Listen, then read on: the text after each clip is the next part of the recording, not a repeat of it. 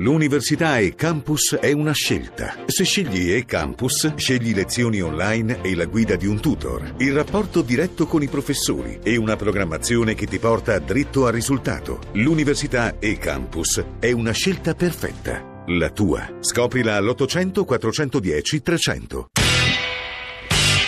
Radio Anch'io, l'attualità in diretta con gli ascoltatori. Un sindaco che mente ai suoi cittadini, non è un sindaco degno di fiducia. La legalità e la trasparenza dovranno essere il nostro faro. E ci hanno continuato a saltellare davanti parlando di onestà. Ci guardavano quasi con schifo. Adesso mi dispiace, ma questo non ve lo potete più permettere. Spiegheremo gli errori, spiegheremo anche come risolvere tutti gli errori. Non è pensabile che le sue scelte possano essere mediate con degli studi legali e con la previsione di penali se non le rispetta. Hanno mangiato la città in 30 anni con mafia capitale e voi ci state creando problemi per due piccoli errori. Credo che con questa vicenda romana si spazza una volta per tutte via l'idea che qualcuno nel nostro paese, a qualsiasi livello, sia il depositario della legalità, della verità e del senso dell'etica pubblica. I vertici nazionali ha avvisato dell'indagine in corso di persone di alcuni parlamentari, Stefano Vignaroli, Paola Taverna, un eurodeputato e un consigliere regionale. La questione morale è fatta dalla storia delle persone e dalla loro credibilità. Questa è la teoria dei complotti tra di loro. Sono le 8.37, benvenuti all'ascolto di Radio Anch'io, Giorgio Zanchini al microfono, apertura come avrete capito della trasmissione di stamane su Roma, sugli effetti sul quadro nazionale. Di ieri è stata una giornata molto intensa per il movimento, per la capitale, e anche oggi sono attesi incontri e decisioni importanti, fatti e nodi non mancano di certo in un approfondimento come il nostro. Sarà con noi, è già collegato con noi il sindaco di Parma Federico Pizzarotti, poi dalle 9 alle 10 approfondimento sulla Siria, anche lì copertina nella quale e attraverso la quale cercheremo di capire che cosa sta accadendo, e tra gli ospiti ci saranno l'inviato dell'ONU per la Siria che sta faticosamente da mesi cercando di mettere le parti non solo attorno al tavolo, di trovare un accordo che metta fine a una guerra civile che ha provocato tra i 200 e 300 mila morti e che sono 5 anni che purtroppo assilla un'intera area del Medio Oriente. 335, dicevo, apertura sul Movimento 5 Stelle, Federico Pizzarotti e poi due giornalisti per riflettere su un tema che è decisivo per il quadro politico nazionale, obiettivamente. 335 699 2949 per gli sms, per i WhatsApp, per i benvenuti WhatsApp audio. Radio Anch'io @rai.it per i messaggi di posta elettronica e poi gli account, l'account su Twitter e il nostro profilo sui social network. Federico Pizzarotti, sindaco, buongiorno e benvenuto. Buongiorno, grazie dell'invito. Federico Pizzarotti è sindaco dalla primavera del 2012 di Parma, primo sindaco del Movimento 5 Stelle in un capoluogo di provincia. Nel 2016 primavera viene indagato per abuso d'ufficio in un'inchiesta sulle nomine al Teatro Regio, tace di quell'avviso, viene sospeso dal Movimento ed è ancora in quello stato di sospensione. Allora la prima domanda, sindaco Pizzarotti, è: Virginia Raggi come lei, una vicenda simile? Ma sicuramente una vicenda simile, però io penso che in questo caso, come in altri casi, non penso solo al mio, penso anche a quello del sindaco di Gela, al sindaco di Quarto, perché poi tante volte se si ha almeno notorietà, dico, non se ne parla più, che hanno avuto stesse inciampi da parte del direttorio, però che hanno causato anche a loro problemi. Io penso che il dito non vada puntato verso la Raggi, che è arrivata da 2 mesi e oggettivamente arrivare a Roma dopo 2 mesi, posso immedesimarmi da sindaco di una città di 190.000 abitanti, 4 milioni è qualcosa di, come dire, inimmaginabile. E allora forse è il direttorio che in queste ore, io penso, stia veramente forse spingendosi troppo in là rispetto anche a quello che sta. Così si legge. Sindaco, lei nelle interviste delle ultime ore ha usato parole molto dure: il direttorio deve dimettersi, Di Maio è un incapace. È un po' un'estrapolazione in un'intervista dalla stampa, ma esatto, il senso è quello. Direi che è un'estrapolazione, sì. Perché io prima di tutto ci tengo a sottolineare che mai attacco le persone, perché non mi sembra corretto, anche se in altri casi tanti lo fanno. Io guardo agli risultati. In questi 2 anni di direttorio possiamo ben vedere che ci sono stati 2 sindaci espulsi, delle situazioni non gestite a livello sia di comuni di eletti sia di non eletti, di gruppi, di meetup in tutta Italia, in cui si sono creati frazionamenti e divisioni. Il punto è questo: se noi dobbiamo valutare, abbiamo sempre detto, la meritocrazia, gli obiettivi raggiunti, questo direttorio non ne ha raggiunti, quindi visto che non c'è neanche un modo per cambiarlo, non c'è una durata in carica, io penso che vada rivisto il ruolo e il modo, penso che sia l'occasione giusta. Ecco, quindi lei che cosa suggerisce a Beppe Grillo e a Casaleggio Figlio? No, innanzitutto suggerisco alla Raggi di pensare con la propria testa, perché ci sono due temi: la città di Roma, che ha un sindaco eletto, che deve avere delle persone di sua fiducia, deve poter far bene o sbagliare con la propria coscienza e deve sapere da sola argomentare le motivazioni per cui ha preso le scelte, che poi potranno essere giudicate legittime o illegittime dall'opinione pubblica o altri, ma responsabilità vuol dire questo, vuol Scusi, dire Pizzarotti, mettersi in prima linea. Vuol dire anche che se il direttorio, come ha fatto ieri, chiede la testa di Romeo, De Dominicis e Muraro, la Raggi in realtà deve decidere con la testa sua senza ottemperare a questa sorta di diktat. Beh, questo assolutamente, lo deve decidere con la testa sua e confrontarsi soprattutto con i suoi consiglieri comunali, perché poi la maggioranza di un comune si regge sui consiglieri, si regge sul lavoro degli assessori, non si regge sul lavoro del direttorio, questo ne siamo tutti certi. L'ultime due cose: un ascoltatore ci ha appena scritto: Pizzarotti ha 2 avvisi di garanzia, ha già mentito, Muraro non ha avvisi di garanzia, rischia una multa, se fate i giornalisti e non i cronisti, diciamo, d'accatto, in rete trovate tutto, e comunque, ripeto, la bugia più grande è questa e nessun telegiornale ne parla. Questo secondo me non è vero.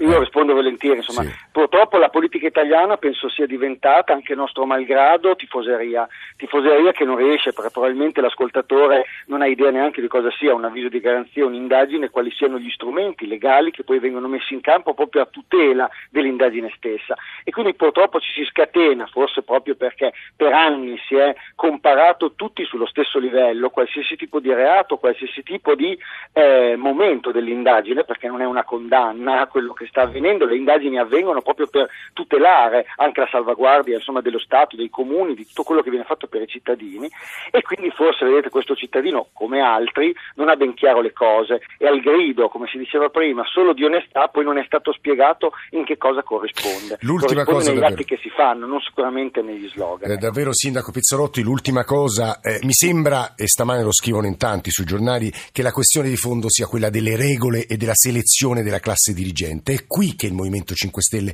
è in difficoltà, Pizzarotti.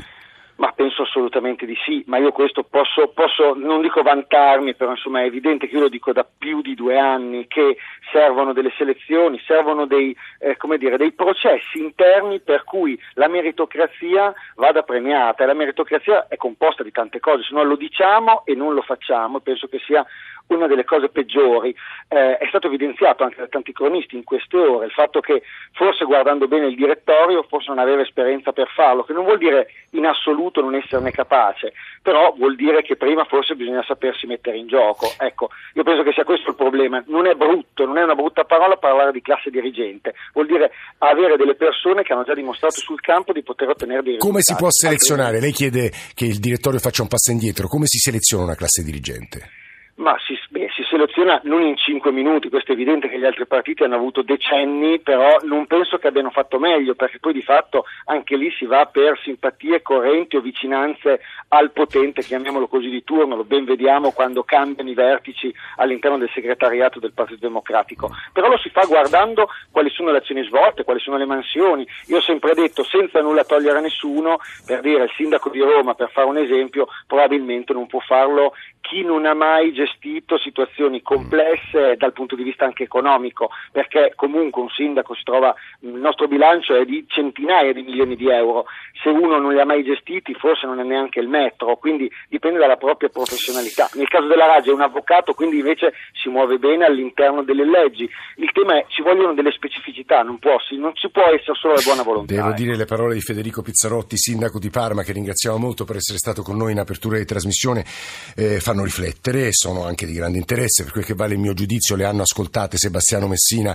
notista politico di Repubblica. Buongiorno Messina, benvenuto. Buongiorno. E Antonio Padellaro, editorialista, fondatore, ex direttore del Fatto Quotidiano. Padellaro, buongiorno anche a lei. Buongiorno a tutti. Allora, Messina ieri ha usato parole molto dure e in sostanza ha chiesto la testa della Muraro. La Muraro si deve dimettere stamane. Repubblica, ed è l'unico quotidiano a farlo, devo dire meritevolmente, pubblica i testi dei messaggi che Di Maio e il mini direttorio romano, per gli ascoltatori non romani, per quelli magari meno addentro alle cose della politica, sono questioni forse un po' estranee, aliene, ma decisive in queste ore. Magari adesso assieme a Sebastiano Messina le spiegheremo, perché che dimostrerebbero che Di Maio sapeva che la Muraro non aveva ricevuto un avviso di garanzia. Qui entriamo un po' in questioni di lana caprina, ma insomma sapeva che c'era un'indagine su di lei aperta per traffico illecito di rifiuti. Sebastiano Messina. Sì, il problema è che la Muraro ha nascosto la verità per 49 giorni alla città, e bisogna ricordare che solo dopo che la Commissione Speciale d'Inchiesta sulle ecomafie ha chiesto alla Procura di Roma di sapere quali erano i carichi pendenti, le indagini in corso a carico dell'assessore Muraro, solo a quel punto, di fronte all'evidenza di una carta, la sindaca e l'assessora hanno ammesso di averlo già saputo, come precisava la stessa procura, dal 19 di luglio, e quindi 49 giorni prima.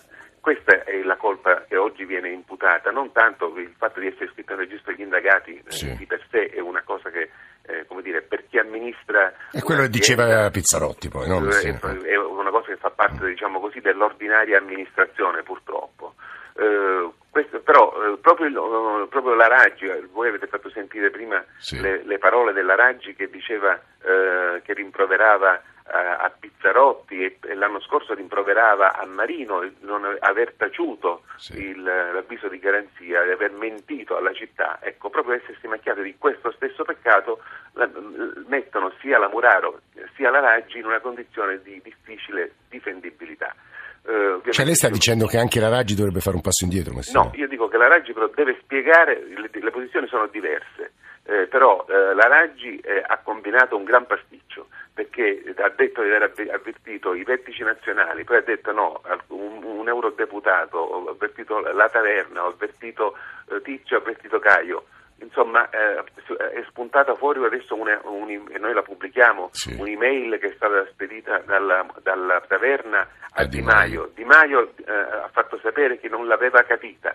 Insomma, è un pasticcio di dimensioni cosmiche, considerato che si svolge tutto su una cosa molto, dai confini molto delimitati. E poi oggi arriva Grillo che dovrebbe, sì, risolvere la situazione. Diciamo risolvere così la situazione. Beh, il problema è questo. Grillo dice che bisogna ricominciare da capo. Ogni volta che c'è un problema lui lo risolve premendo il tasto reset, come se fosse davanti al computer. Finora lui cosa ha fatto? Ha sospeso Pizzarotti, ha espulso i sindaci di Quarto, di Gela, di Comacchio, perché per un motivo molto semplice, perché vuole preservare la purezza del movimento, in vista ovviamente del momento in cui il movimento riuscirà a conquistare Palazzo Chigi, il governo del paese, eccetera. Ma il problema è che a Roma resettare la Raggi, ovvero cacciarla dal Movimento 5 Stelle o addirittura provocare nuove elezioni, significherebbe ammettere di non sapere amministrare. Figuriamoci governare un paese. Credo che questo, Messina, sia il punto non a caso sul quale battono in questi giorni editorialisti e sul quale, devo dire, i nostri ascoltatori stanno moltissimo scrivendo, chi con smarrimento, chi con rabbia, chi come fa il Fatto Quotidiano in questi giorni, senza sconti per il Movimento 5 Stelle, né per la Muraro né per la Raggi, ma insistendo un po' sulla linea del doppio pesismo. Il titolo d'apertura del Fatto oggi è: Muraro, indagata e bugiarda, resta; Sala, indagato e bugiardo, pure. Dicendo in sostanza, qui quando le amministrazioni non sono il Movimento 5 Stelle l'attenzione dei grandi giornali, dei cosiddetti poteri forti, è molto più blanda, sono sotto processo perché sono la novità, rompono. Ci sono vari temi che vorrei provare a girare ad Antonio Padellaro, anche quello della purezza e della contaminazione. Padellaro, di nuovo buongiorno. Sì, buongiorno. No, qui abbiamo una situazione così fatta, abbiamo una giunta, una sindaca e una giunta che sono state elette con una sorta di plebiscito, sì, credo il 70, se ricordo bene, quasi il 70%, sì, 68, degli elettori romani, sì, 68, sì, quasi 2 mesi e mezzo fa. In questi 2 mesi e mezzo questa sindaco e questa giunta hanno cercato in maniera molto tenace di suicidarsi, cioè lo hanno fatto in maniera veramente molto costante, cioè, ormai l'elenco degli errori, delle gaffe, delle bugie, delle liti è infinito. La domanda questa mattina, 7 settembre, è che succede? Perché esatto. A questo punto ci sono 2 ipotesi soltanto. La prima è che la Raggi si dimette, venga dimessa, non sia messa più nelle condizioni di fare il sindaco, perché da quello che abbiamo letto c'è una pressione di un organismo che non ha eletto nessuno, sì, il direttorio contestatissimo da Pizzarotti, come abbiamo sentito, sì. Un organismo creato per ragioni interne, privo di trasparenza, le cui discussioni nessuno conosce, perché la famosa politica dello streaming non esiste più, sì. Praticamente il Movimento 5 Stelle è diventato, dal punto di vista del dibattito interno, il movimento più opaco che ci sia nella politica italiana. E questo direttorio, mini direttorio, perché poi i direttori sono più di uno, nessuno capisce niente, nessuno capisce chi ha il potere e chi non ha il potere, ha chiesto alla Raggi di fare una specie di atto di sottomissione, cioè deve mandare via 2 assessori, uno dei quali Di Dominicis, che è stato nominato 3 giorni fa, deve mandare via non solo, ma i suoi uomini di fiducia, no? Il capo della segreteria, sì. E allora può ricominciare. Ora la domanda è questa: come può un sindaco, ma non soltanto sotto l'aspetto politico, perché c'è una legge, sì, che quella dei sindaci, che crea un rapporto diretto. Lei dice: come può un sindaco governare essendo in sostanza commissariata? Come può un sindaco, ma questo dal punto di vista, ma anche dal punto di vista non politico, diciamo umano, sì, ma come può un sindaco governare dovendo rinunciare alle persone di fiducia su ordine di un organismo che non è stato eletto? Le questioni che pone Padellaro, sì. Mi permetta soltanto di sentire 2 ascoltatori, poi le ridò la parola e facciamo chiudere Messina. Umberto da Torino e Luca da Vicenza. Umberto, buongiorno.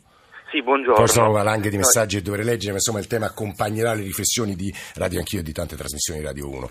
Prego, scusi, sono interrotto, Umberto. No, niente, ci mancherebbe. Io chiamavo per aggiungere un dato ulteriore, nel senso che in questa opacità di Roma della Raggi, che non si capì prima, le mail che sono uscite stamattina, io solo un dato volevo aggiungere. La Raggi comunque è un avvocato, sì, quindi la procedura giudiziale la conosce. Il fatto che non ci fosse stato un avviso di garanzia, secondo me, non è dirimente, nel senso che lei comunque sapeva dell'indagine e su questo ha mentito. Anche se lei ha detto che conosceva l'indagine, ma l'indagine stessa era vaga e incerta, quindi fino a che non avesse saputo nel dettaglio su le accuse, lei preferiva non pronunciarsi. Ha giocato con le parole, dice il Corriere della Sera. Ora non so se sia una ricostruzione corretta, però lei pone questa questione. Ora sentiamo Padellaro e Messina. Luca da Vicenza, buongiorno Luca. Buongiorno, niente, io volevo dire, ma come si fa a dare questi giudizi definitivi dopo 2 mesi di governo? Cioè come si fa dopo anni e anni dove hanno rubato e adesso per degli errori che ci sono stati, no, il movimento chiaramente dovrà prendere anche posizione, però come si fanno a dare giudizi? Vedremo tra un anno, cioè è il trapaccio che il movimento chiaramente deve passare, attraverso la quale deve passare. È chiaro che ci sarebbero stati, ed era ovvio, anche per l'inesperienza, ma qui stiamo passando da 20 anni dove rubavano, dove truffavano, dove si mangiavano i soldi, e degli errori veniali. Ecco, guardi, questa Luca, è la differenza. Sì. Come si fanno a dare? Io sentivo prima il giornalista che dava giudizi definitivi. Vedremo tra un anno, cioè in quante città si è sputato Luca, Nogarin. Anche Michelangelo Nogarin, sindaco di Livorno, anche Michelangelo scrive: il movimento è un'aggregazione di giovani politici che possono anche sbagliare, ma quello di cui si ha paura è la loro forza dirompente. I sondaggi continuano continuano a confermare vicini al 30% e questo dà enorme fastidio, non credo alla comunicazione istituzionale, così come non credo alla stampa sponsorizzata. Noi davvero stiamo cercando di essere il più neutrali possibile, invitiamo ogni giorno, ma come sapete la linea della direzione nazionale del movimento ha scelto il silenzio stampa, vedremo se domani qualcuno parlerà. Padellaro per chiudere il suo pensiero e poi Messina, veramente abbiamo 2 minuti in 2, provateci Padellaro. Ipotizzare le dimissioni, perché sarebbe una catastrofe non solo per il Movimento 5 Stelle ma per la città di Roma e per gli elettori, perché a questo punto di cui non si parla mai.